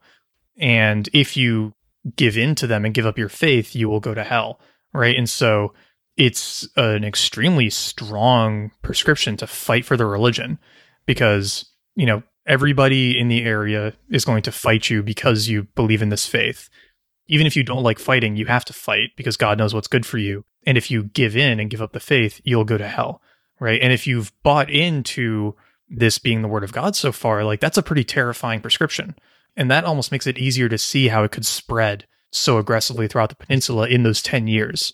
Right. If you've got a fervent group of people who think that, you know, they have to keep fighting for the spread and adoption of this religion or else they're going to go to hell, that's going to be pretty motivating, especially if the polytheists in the region don't have that same level of motivation. Right. Exactly. I mean, I think that's a good explanation too of probably why they won, right? It's one one group Yeah. is super motivated, and the other probably is thinking, okay, like, uh, do I is this the hill I want to die on? Basically, yeah. It's kind of like, you know, it's it's burning your boats, right? There there is Right. no going back. Like you have to keep fighting on for this. You can't surrender and return home, really. something that was that was uh, more or sorry, less faith oriented and more just interesting life advice. Mhm. Uh, I think you probably caught this too. So it's from that same section, but it said, You may dislike something although it is good for you, or like something although it is bad for you. God knows and you do not. That just sounds so true for so many like life things. Yeah. Uh, like working out or eating or like there's you know, certain you know, working. There's so many things, right? Where you probably are what you think, what you like is horrible for you, and what you dislike is, you know, perfect is what you should be doing. Well, and that actually feeds into a section pretty soon after about intoxicants and gambling. Yes. And I, I really like the way it frames it because the, you know, God basically says for intoxicants and gambling, there is great sin in both and some benefit to people, but the sin is greater than the benefit. Right. So it's like, yeah, I mean, you enjoy this and it might be fun, but the sin of it is worse. Although it, I'm curious about this definition of intoxicants because it sounds like there is this rich history of smoking marijuana in Islam. marijuana and tobacco. Yeah, and tobacco. So what is an intoxicant? Is it just alcohol? Let's see. I'm going to Google this. Yeah. What counts as an intoxicant? And that definition must have evolved too, because I know at least a couple of people who grew up with, you know, relatively Muslim parents who were extremely discouraging of marijuana and alcohol. Yeah. Although it's always hard to tell if that's just like a cultural thing that, Well, that's what I was going to say is that in, you know, my family that's in India, almost none of them drink, even though there's nothing in Hinduism about alcohol, but it's more, um, I think because the country was ruled by Muslims for so long that yeah. I think it was just culturally just became not a thing anymore. Uh, let's see. Huh. It seems like it did. A, it says some. It, it, there's a there's a conflict over what counts. Yeah, understandably. Yeah. So some people. So it says some some jurists classify all intoxicants, including opium and khat. What's khat? Oh, khat is like, uh, Stimulant. I think it's kind of like catnip or something, isn't it? Yeah. I could be wrong about that. No, I I think it is. Um, it says it's analogous to the use of coca leaves in South America. Oh, okay. Cool. So it says some scholars basically consider every type of intoxicant as an intoxicant as according to the Quran, and then others Yeah. just classify just alcohol, basically alcoholic beverages. Probably depends on uh, how many drugs those scholars did in their youth, and now they need to Exactly. feel better about it, right? On this page, it says some even uh, take the concept literally and forbid only grape-based or date-based alcoholic beverages, allowing those made with other fruits, grains, or honey. This is, however, a minority opinion. How would that make sense? Is it just the intoxicants of the time? Maybe. Well, I wonder if the actual word that it was in Arabic Oh, yeah. was just like date wine or wine, right? Right. Because maybe that was the only alcohol. Exactly. I wonder if this word intoxicant is just a translation. There'd be no beer back then, right? No, there was beer, but I mean, beer was inre- invented in Mesopotamia, or supposedly. Oh, yeah, you're right. Okay. now some people say China. And I mean, who really knows where it was, but they've definitely found it in Mesopotamia. I don't know if it was in the Arabian Peninsula, though, because I don't know how many grains they grew in the Arabian Peninsula. Yeah, what would they have made it from? Yeah. Well, I guess dates. Although, you know, if they could if they could grow marijuana, they could grow hops. They're basically the same plant. That's true. There's a lot of a lot of relation there. Uh, yeah, I guess they could do beer. Although beer uh, until really the, I want to say the 1400s or so, hops was just one type of spice. We got to do a beer episode at one point. There's there's gonna be some cool stuff there. Yeah, we should do a beer episode. Send me a good beer book, and we'll do that episode. Yeah, there's oh, there's a really good one. Although it's prob- well, let me think about that one. I was thinking uh, the one I was initially thinking of that goes through the whole history is a little too um, popcorny for Oh, okay. for probably what we do. But yeah, I, I'm sure I can find one that that I have Yeah. read that's good. As long as it's not another smoke signals length history. It won't be. No, it won't be. That was a long one. It was a long book, yeah. yeah. Anyway, that was an interesting sidebar though, because I I mean this is something we always read about or hear about, right? That you're not allowed to drink in Islam. Well, and this is probably again, you know, an interpretation that, or it's a line that is probably interpreted to the benefits of the people interpreting it, right? Yeah, because the Persians did consume alcohol, from what I remember reading about them. Um, but it's probably, as you said, those their interpreters were maybe a little more on the liberal side, and you know, in the Arabian Peninsula, maybe they were more conservative. Yeah, alcohol seems to be the only thing they're all in agreement on because Yeah, places like Dubai, you know, you can't get it if you're a citizen. right. I like the enter your wives however you please. Yeah, one one I mean odd bit of humor in this book is, uh, and I, I love that he had the footnote for this. So uh, there's a line in the Quran that says, uh, "Your wives are like your fields, so go into your fields whichever way you like, and send something good ahead for yourselves." And in the footnote, it explains that I guess there was a belief in Arabia at the time that certain sexual positions were impure, right? So you were only supposed to have sex certain ways. Maybe this is in some of the Abrahamic texts too, but then the Quran says you can basically have sex however you want. You can enter your wives however you please, which I don't know. It, it just was funny to me that that was in there. right, exactly. Yeah. Maybe that was a way to get more converts, right? It's like, oh, we can. This is so bad, but it's like, oh, we can do it doggy style now. Awesome! Like, this religion is great. And there's the controversial quote for this Oh, uh, yeah, that's- episode. There we go. Oh, we got a couple. We had the the couple. the uh, the cryo one. Yeah, we, we got to keep it interesting. Exactly. uh, no, but that was it. That was a bit of a surprise to see that in there. but Yeah. it was. I do imagine people like that. it does reflect some of the, for lack of a better term, humor in the Quran, which is that there are these parts where it feels like God is saying, Don't be stupid. Why would that be true? Or why would God care about that? Yeah, or why would God care about that? Right? It's like, no, just have sex however you want. I don't care. Right? Like, we've got bigger things to deal with. Yep. And that was how I, that's how it feels about the Jesus being the son part too, right? Which I think we'll get to a little bit later, but it's really just like, why would, why would God have a son? I'm God, right? Right. right. And and they, they almost. I mean, they are using logic to, or I guess God is using logic to deconstruct that. Right. I think there's a part where, uh, where God says, you know, how would that have even happened? Yeah. How would I have had a son?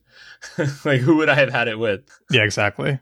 Yeah. So there is a lot of that in here that was, you know, like made it more readable and and funny too in some parts. especially with the footnotes explaining it. There, there were a couple of those where once they explain, it's like, huh, okay, that's it's kind of entertaining. Yeah, and then I, I think uh, skipping ahead slightly to the eating part. Oh yeah, Yeah, like you're forbidden to eat carrion, carrion, right? yeah. carrion. Uh, blood, pig's meat, any animal over which any name other than God has been invoked, any animal strangled or victim of a violent blow or a fall, or gored or savaged by a beast of prey unless you slaughter it in the correct manner, or anything sacrificed on idolatrous altars. You are also forbidden to allot shares of, of meat by drawing marked arrows, a heinous practice. Uh, so that was interesting just because some of that actually seems very logical yeah. that you shouldn't do that. Well, yeah. A lot of it's actually pretty smart. right, which is makes sense then. hmm I mean, you, it's still good advice. You know, don't eat the decaying flesh of dead animals. Don't Right. eat an animal that's been, you know, crushed or fallen or gored or savaged by a beast of prey. Right. You're you're probably you're much more likely to get sick. Exactly. And I looked this up because I was curious because there's this line, um, unless you slaughter it in the correct manner, right? But it doesn't say what the correct manner is. And I looked it up, and apparently it's you have to kill it as quickly as possible with an extremely sharp knife and has to be killed by a Muslim. You know, one thing that's really interesting about that is I wonder uh, how if you strangle an animal or you kill it slowly, how much cortisol and other hormones are released during that process? Yeah, so I've heard that's a big thing with hunting. Yeah. So in what sense? If you shoot the animal wrong so it suffers and runs away, it ruins the meat apparently. Ah, interesting. And you can like taste that it's that it just tastes different. And so it's probably much less healthy too. So I wonder if that was a part of it too. Yeah, maybe they just knew from eating meat that had been killed poorly that it just tasted different and it made them suspicious and so they just prescribed against it. Yeah, and then I can imagine if you kill it really quick or with a very sharp knife, it, you know, it doesn't have like there's no struggle. Yeah, there's no struggle. I mean, and that's how they tell you to kill an animal today, right? If you're going to Yeah. slaughter something to eat it, is you know keep it calm and then very quickly slit its throat and let it bleed out. Yeah. Well, and that's that might be one of those things that uh people knew in practice but didn't know the theory of Exactly. until way later. There's something we jumped over though. I want to go back to, uh, which I think is another one of the tough passages from the book, especially squaring it with modern beliefs and ideas. So th- there's two parts to this. I'll just read the section. If any of your women commit a lewd act, call four witnesses from among you. Then, if they testify to their guilt, keep the woman at home until death comes to them or until God shows them another way. If two men commit a lewd act, punish them both. If they repent and mend their ways, leave them alone. God is always ready to accept repentance. He is full of mercy. So there's this prescription for, and I, it's hard to know what exactly it means if a woman commits a lewd act. Is that premarital sex of any kind? I, I'm not really sure what it means. Is it that? Is it lesbian? You know, like lesbian sex or something? Lesbian or sex, right? The the one about two men is fairly clear, right? Is that gay sex is basically uh, worthy of condemning to. I guess it doesn't really say how you should punish them; it just says punish. But it says that for the women, you should keep them at home until death comes to them, right? right? So it sounds like it's saying that you have to kill them if they commit a lewd act, and it sounds like that's what they're saying for two men too. And the only way out is for them to repent and mend their ways. I assume in in the eyes of God through Islam, right? Yeah, and where does where does the stoning part come in, right? Because like you see that in a lot of society, like very especially like fundamentalist Arabic societies, like Saudi Arabia. I think that's Old Testament. Okay. Well, so is that where they're getting it? So what I always thought was that was the punishment that was done at the time. And then they Hmm. just stick to that interpretation or not interpretation, but that practice Yeah, that could be it too. of if that's what punishment meant, then you continue with that. Um, yeah, because you, you do hear those reports from time to time, right? In like Saudi Arabia or, you know, like other, like certain other countries as well. Yeah, it probably was the practice. It is interesting though that there's a way to still get left alone if, even if you're gay in this, right? I mean, I guess you're, I guess you're mending your ways. Yeah, that really stands out in the book is basically anything you do wrong if you repent and you know beg for mercy from God and accept Islam, then you're it's all forgiven. Right. Probably another good way to get converts. Yeah, I suppose. You know, yeah, because if you catch someone in a lewd act and you say like, "Well, we're going to stone you to death unless you convert and beg for mercy," then they're probably going to at least give a show of doing it, right? Yeah. Yeah, but it's also interesting that they didn't say if two men commit a lewd act, like kill them. Right. It just says punish. Yeah. And if they repent and mend their ways. So I mean obviously, you know, they don't they're not saying, Yeah, it's fine to be gay as long as you're Muslim, right? That's not what they're saying. Yeah. That would be a totally different thing. Um, but it's still interesting that especially given the time period that this was and in particular what it says in the line right before about women. Mhm. Uh, it's shockingly um, forgiving to gay men. Yeah. I think that's what the two men commit a lewd act means, right? I mean, that what else could it mean? It must be. I don't know what else it would mean. Yeah, Yeah, there's another section a bit on going back to the fighting that is again just sort of another tough piece, all right, uh, on on that whole theme. And I think the biggest part of it is, you know, one, there's this call for kind of proselytizing, saying that prepare whatever forces you believers can muster uh, to frighten off God's enemies and yours, and warn others unknown to you but known to God. And then this idea that whatever you give in God's cause will be repaid to you in full and you will not be wronged. So it's, I think it's this idea that the more you give in fighting for the religion, the more you will get back. Or that seems to be the Right. prescription there. And again, it kind of getting to how this may have been able to spread so quickly, it says When the four forbidden months are over, wherever you encounter the idolaters, kill them, seize them, besiege them, wait for them at every lookout post. But if they repent, maintain the prayer, and pay the prescribed alms, let them go on their way, for God is most forgiving and merciful. So it's a really kind of simple choice if you're living in the area. It's like you're either going to be hunted down and killed, or you can join the religion, right? It's almost like it's designed to spread as quickly and effectively as possible. Right, exactly.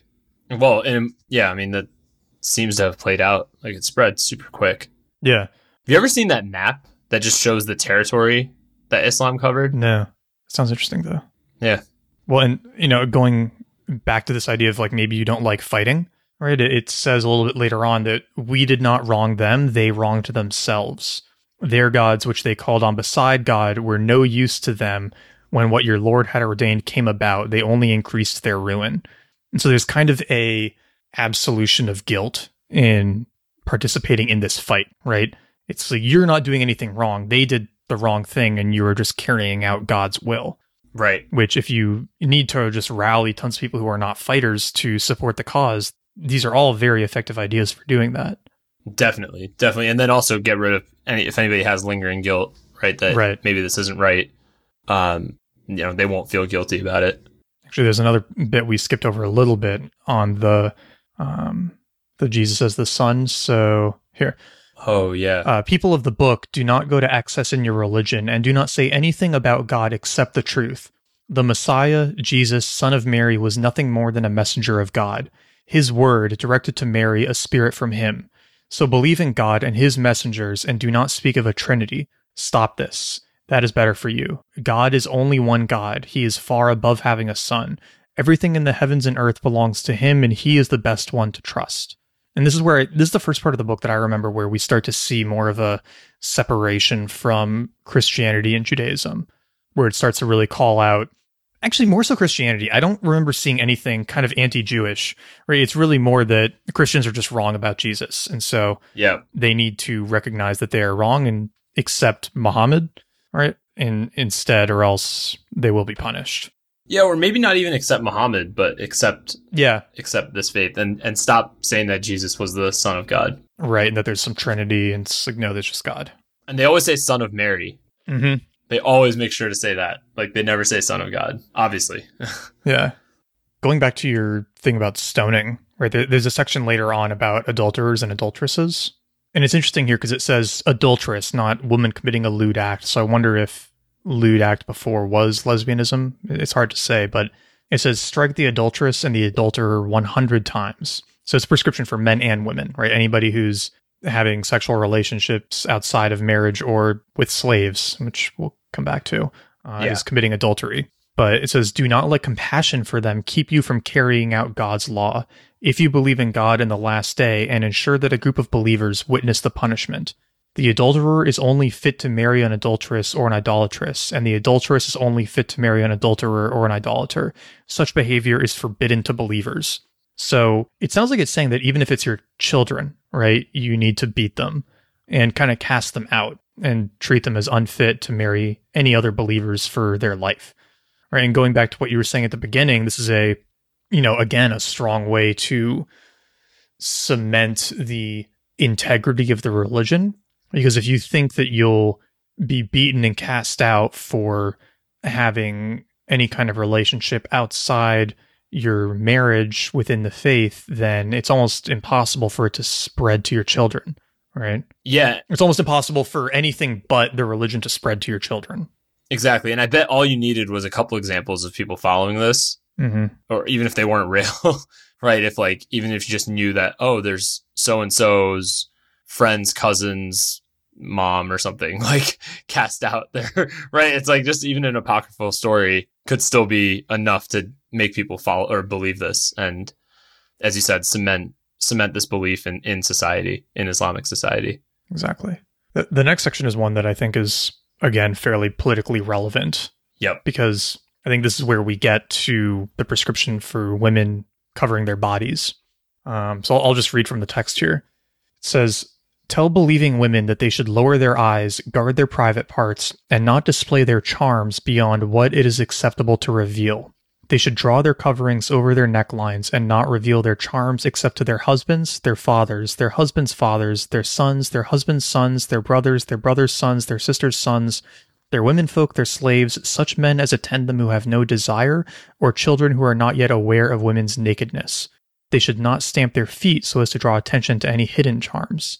And then there's a, a footnote here because there's that one line not display their charms beyond what it is acceptable to reveal. And I think that's where a lot of the interpretation comes in. And the footnote says that the phrase is actually ambiguous in Arabic too. And so recourse is commonly made to the hadith, which uh, says that it's permissible only for a woman to show her face and her hands in front of strangers. So I think, yeah, I mean, that's where, or that's obviously where that practice comes from. And it's interesting to see how it can be interpreted differently, how much it's played out. And then also, yep. you know, in, in reading it, it feels like it's a prescription in order to prevent sexual attraction from men. Right? That seems to be the context that it's coming up in.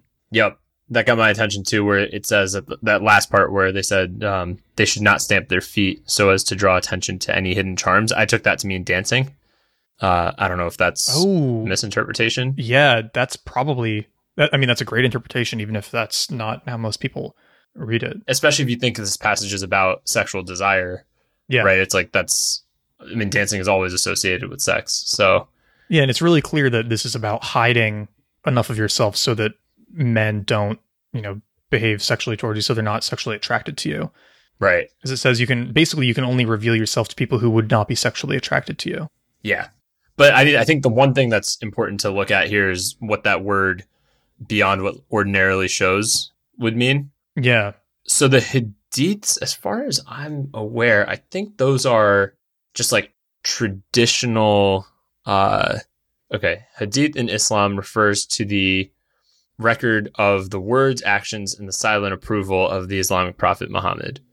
So it's not part of the revelations, but it's basically as it was practiced in his lifetime, it seems like. Yeah, the prophetic tradition. Yeah. So the interesting thing about that, right, is it creates this intersection between the culture and time that they lived with the Quran, right, or with the religion. And some of that stuff, right? So if you if you read it as beyond what ordinarily shows, that's a very cultural that could be a cultural interpretation. You could say, okay, well today this is what we ordinarily show. Yeah. And then in 2018 you ordinarily show a different thing, right? And so it's basically saying don't go beyond that. Like just do like the normal, you know, whatever whatever's the ordinary, don't go don't go beyond that. Um, which in 1950 meant something very different than 2018, for example, right? Yeah. So it could say ordinarily, you know, beyond your culture, or it could mean beyond what they showed in, you know, whatever year this was. beyond what his wives showed. Exactly. So there's, and you could see again why, you know, I mean, you could interpret that two different ways and you wouldn't necessarily be wrong either way. Yeah. I mean, if you're a, a Muslim woman reading this, you could interpret it as having to wear the full burqa or just dressing like a normal American woman. Right. And you could still be compliant with the Quran, like either way, depending on your interpretation. There's definitely a big cultural element here, though right? Yeah. Because I, I mean, I think part of the unfortunate situation is that I, you know, especially in more Islamist dominated areas, I imagine many of the women are wearing the full burqa or, you know, to some extent of it, not just because of their own religious devotion, but because, you know, it doesn't actually say what the prescription is for a woman who doesn't do it here, but there's certainly some punishment. I'm sure. Yeah. For not following this prescription. Yeah, and it's I mean it's most definitely about sexual desire because it says for older women or elderly women, right? Yeah. No blame will be attached to elderly women who no longer have any desire if they take off their outer garments without flaunting their charms.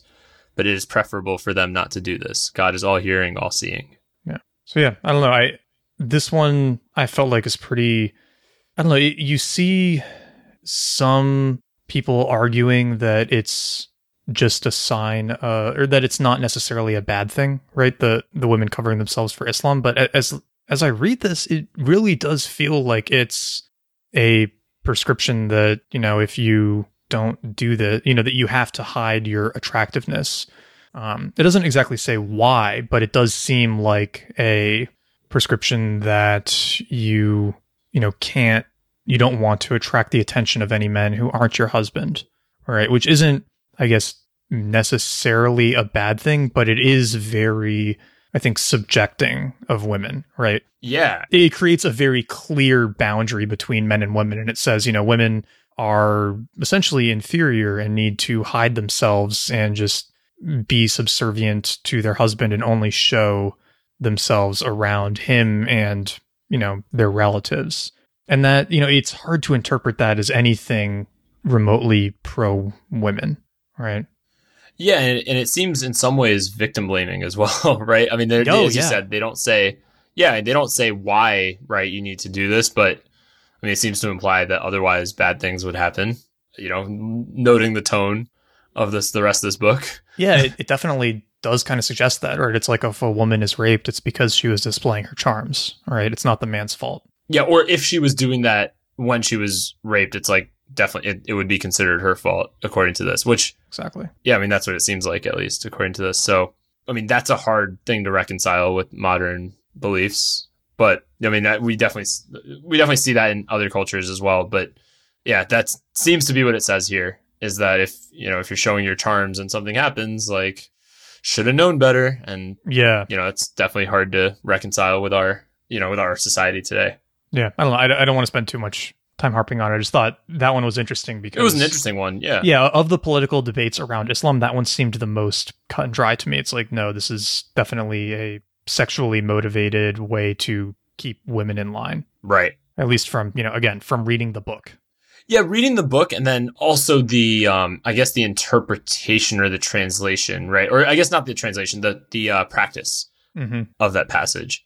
Cuz like I you know, we per, we view that passage as saying um you need to wear like a burqa, right? And and cover your whole body, but as we said, right, that doesn't nec- it might not mean that depending on your your interpretation of it. Um and I have heard the hadiths are like a lot of the practices are actually from the hadiths and not from the Quran. Yeah. Well, I, I imagine that would be a place to look for any of these confusing interpretations, right? Right. Or like the stoning or some of these things, maybe that's in there. Yeah, prophet says you have to punish the adulterer and adulteress, but how do we punish them? It's like, well, let's look at what he did during his lifetime. Yeah, I wonder if that's a big a big part of especially uh literal interpretation.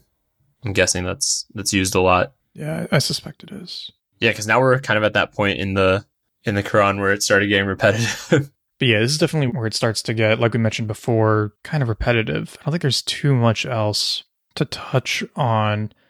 So there's one thing that I just thought was interesting is there's a line here that says, "So celebrate God's glory in the evening, in the morning, praises due to Him in the heavens and the earth, in the late afternoon and at midday," which sounds like four times, right? Evening, morning, late afternoon, midday. But there are five prayers, so I wonder where the fifth one came from.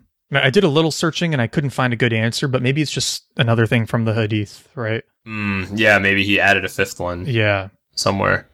That's a really good question. What are the five times actually? I'm not familiar. The one that's missing is, I think, an early morning one. So, So it's kind of like early morning, mid morning, midday, late afternoon, evening. yeah, I think that's how they split out.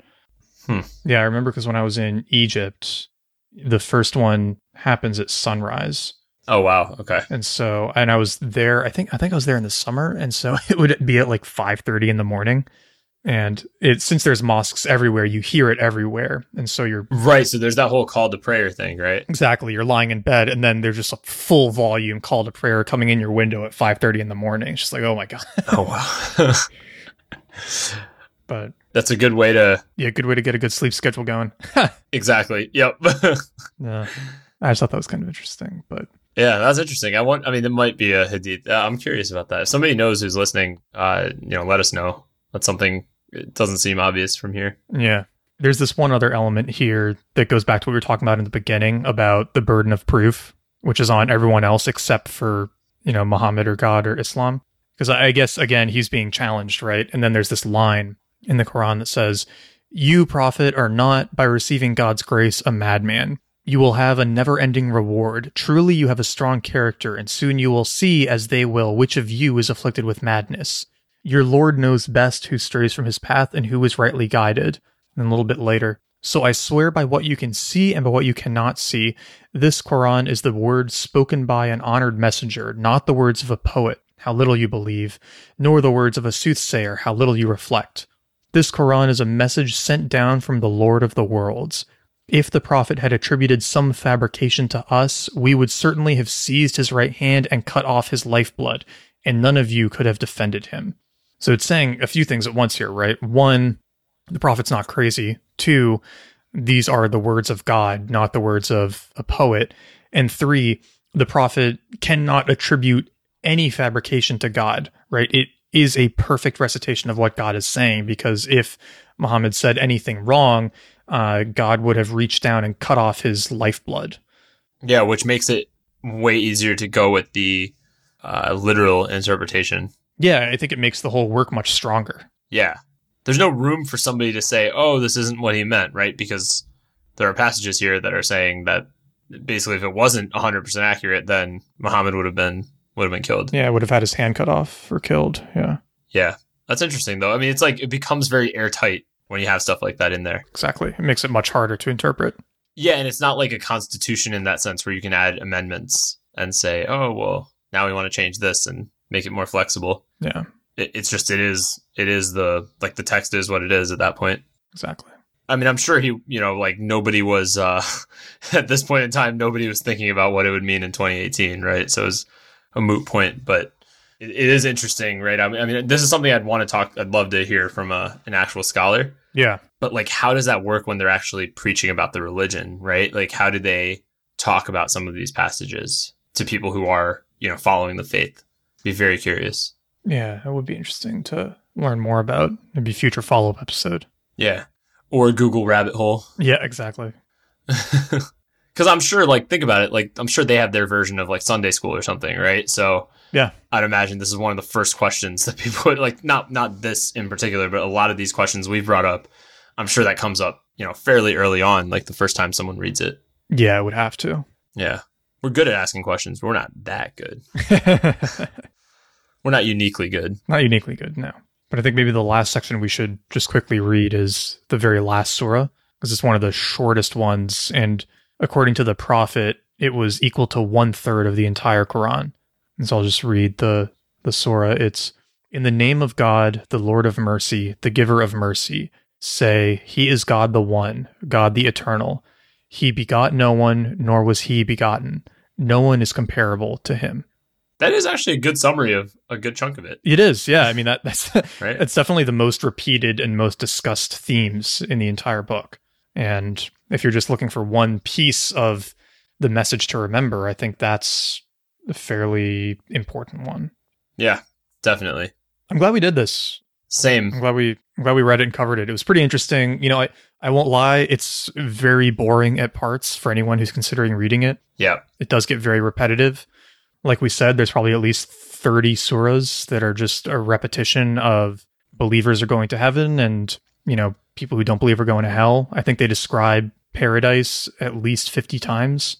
Right. Uh, and it's basically the same description every time. so there, there's a lot of repetition. But again, it, it- one, it's oral tradition, and two, it's meant to be recited, right? And any, you know, if you're going to mosque and you're hearing, you know, a surah in isolation, maybe you do need to have parts of the core message repeated frequently. You almost certainly do, right?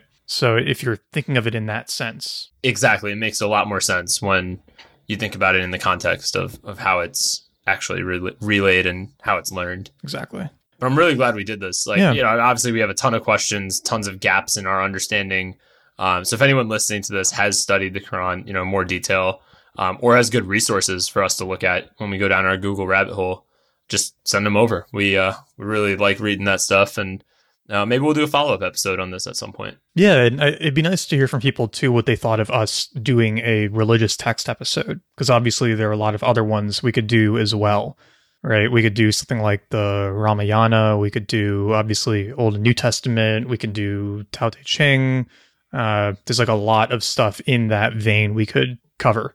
So I'd be curious to hear what people think of that idea. Yeah, yeah, and obviously we are not qualified to, you know, really speak on the on the Quran. But but our yeah, I think at least my hope, uh, and I think yours as well, Nat, was, you know, we wanted to give you kind of just our interpretation of it. And selfishly, we wanted to read this book ourselves and see what it's all about. Um, Yeah. And you kind of heard our reactions on the spot. We hadn't we hadn't really talked about it beforehand of, you know, what the points are. We just kind of these are these are what we um, these are things we were thinking about as we read the book, and uh, you heard the discussion live. Yeah, for anyone who doesn't know, we deliberately don't discuss the books with each other before the episode for the most part. We, Yeah. we have our notes and we're taking all of our notes and stuff, but we will occasionally be tempted to start talking about them and then we'll cut ourselves off and say we should save it for the episode just so we don't don't spoil any of the conversation. So Yeah, because you can't fake it. yeah, it'd be, it'd be hard to fake, and that's why there's so much I think jumping around during the episode too. Is it? It's a fairly natural discussion of what we took away and took notes on from the books. So yeah, this is a different type of book to do, but I thought it was pretty interesting. I think it made for good discussion. We're well over two hours now, so we obviously had plenty to say. Yep. Um, I would say, other than that, you should definitely join the Patreon if you're not there yet, because we had some good bonus material from this episode too. Yeah, we had great bonus material today. Solid 20 minutes. Uh, a decent chunk of it was about an episode that'll come out in a month and a half or so because we just got advanced copies of a book we're really excited about. So we were talking about that a bit and Talk about some movies. yeah, some movies, some uh, other podcasts, just like good, you know, warm up conversation, bonus material. Uh, you also get our detailed notes. So if you're curious, everything that we highlighted and bolded and stuff from the Quran, you'll get that for this episode. You'll get all of our past show notes, right? So you get access to everything up until this point, all of the past bonus material and everything. Uh, and you'll get, you know, heads up on upcoming episodes. If you join the uh, the the premium Patreon tier, you'll get to join for our next monthly hangout, which uh, those are a lot of fun. We've done two now, or at least by the time you hear this, we'll have done two. Yeah. First one went really well. The second one uh, remains to be seen. Who knows? I'm sure it will go well too. But yep. Exactly. yeah, and and you know, on top of that, it's a fun place to talk to us about the episodes. We can't respond to everyone on Twitter, but we try to respond to everyone in the Patreon group. So it's, it's just like a nice conversation portal, and you know, it helps support the show. It uh, lets us continue to do this without burning too much of our own money on it. Helps us uh, pay Andres for his amazing work putting this together for you all, and yeah, it's just good good validation we're doing something that you enjoy. So you can find that at patreon.com slash made you think. Thank you to everybody else who who already joined. Oh yeah, of course. There's a good chunk of you guys, and You're our true friends. uh, I guess other than that, you can leave a review uh, on iTunes in particular, as we try to get more guests on the podcast. Uh, that's where people look to see if we actually have any listeners. Yeah, it's very helpful. Yeah, so that's a really helpful place. Um, thank you to everybody who's already done that and, and is doing that. Um, we really appreciate that. And uh, I guess let's see. Last but not least, you can go to madeyouthinkpodcast.com for the show notes. And then also uh, you can click the support link over in the top right hand corner where there are other ways to support the show other than the Patreon. And you can do that even if you're part of the Patreon. You can support the show in other ways too. Yeah, I mean, like we said, tell your friends. That's the main way this show has grown since its inception is just word of mouth. So if you Inception. ah, That came up in the that came up in the uh, bonus material. it did. Little teaser. Yeah. but uh, yeah, no, tell your friends. Uh, we love being recommended to people. Obviously, it, it helps the show grow. And uh, yeah, I mean, we're the show has grown a lot this year. It's gotten quite a bit more popular as the year's gone on, nice and up and to the right. And that's thanks to all of you who are sharing it with your friends. So definitely do that. And if you hated this episode, definitely tell everybody in the world about it. Like shout really loud. Tweet about it. Everything. Make us go viral with your anger. We will appreciate it. Yes. uh, we'll appreciate it. So, um, yeah, I think other than that, oh, yeah, I would say, uh, you know, we love hearing from you guys on Twitter and especially with this episode, since it's our first time doing one of the, you know, the Abraham- Abrahamic religions, uh, or any religious book actually, right? I don't think we've actually done an actual source text. Yeah, I think that's right. Yeah, we've done Power of Myth, we've done uh, Way of Zen, but none of those are are source texts. So Right. yeah, I'd love. I think we'd both love to hear. Any feedback, thoughts, Yeah, rage? um, you can find me on Twitter at the Real Neil S. and I am at Nat Eliason. So Yeah, tell us what you thought. If you loved it, hated it, what we were unqualified to talk about that we still attempted to talk about. uh, you can rant at us there. And with that, I think we did it. So thank you all for joining for this episode of Made You Think, and we'll see you next week. See you guys next week.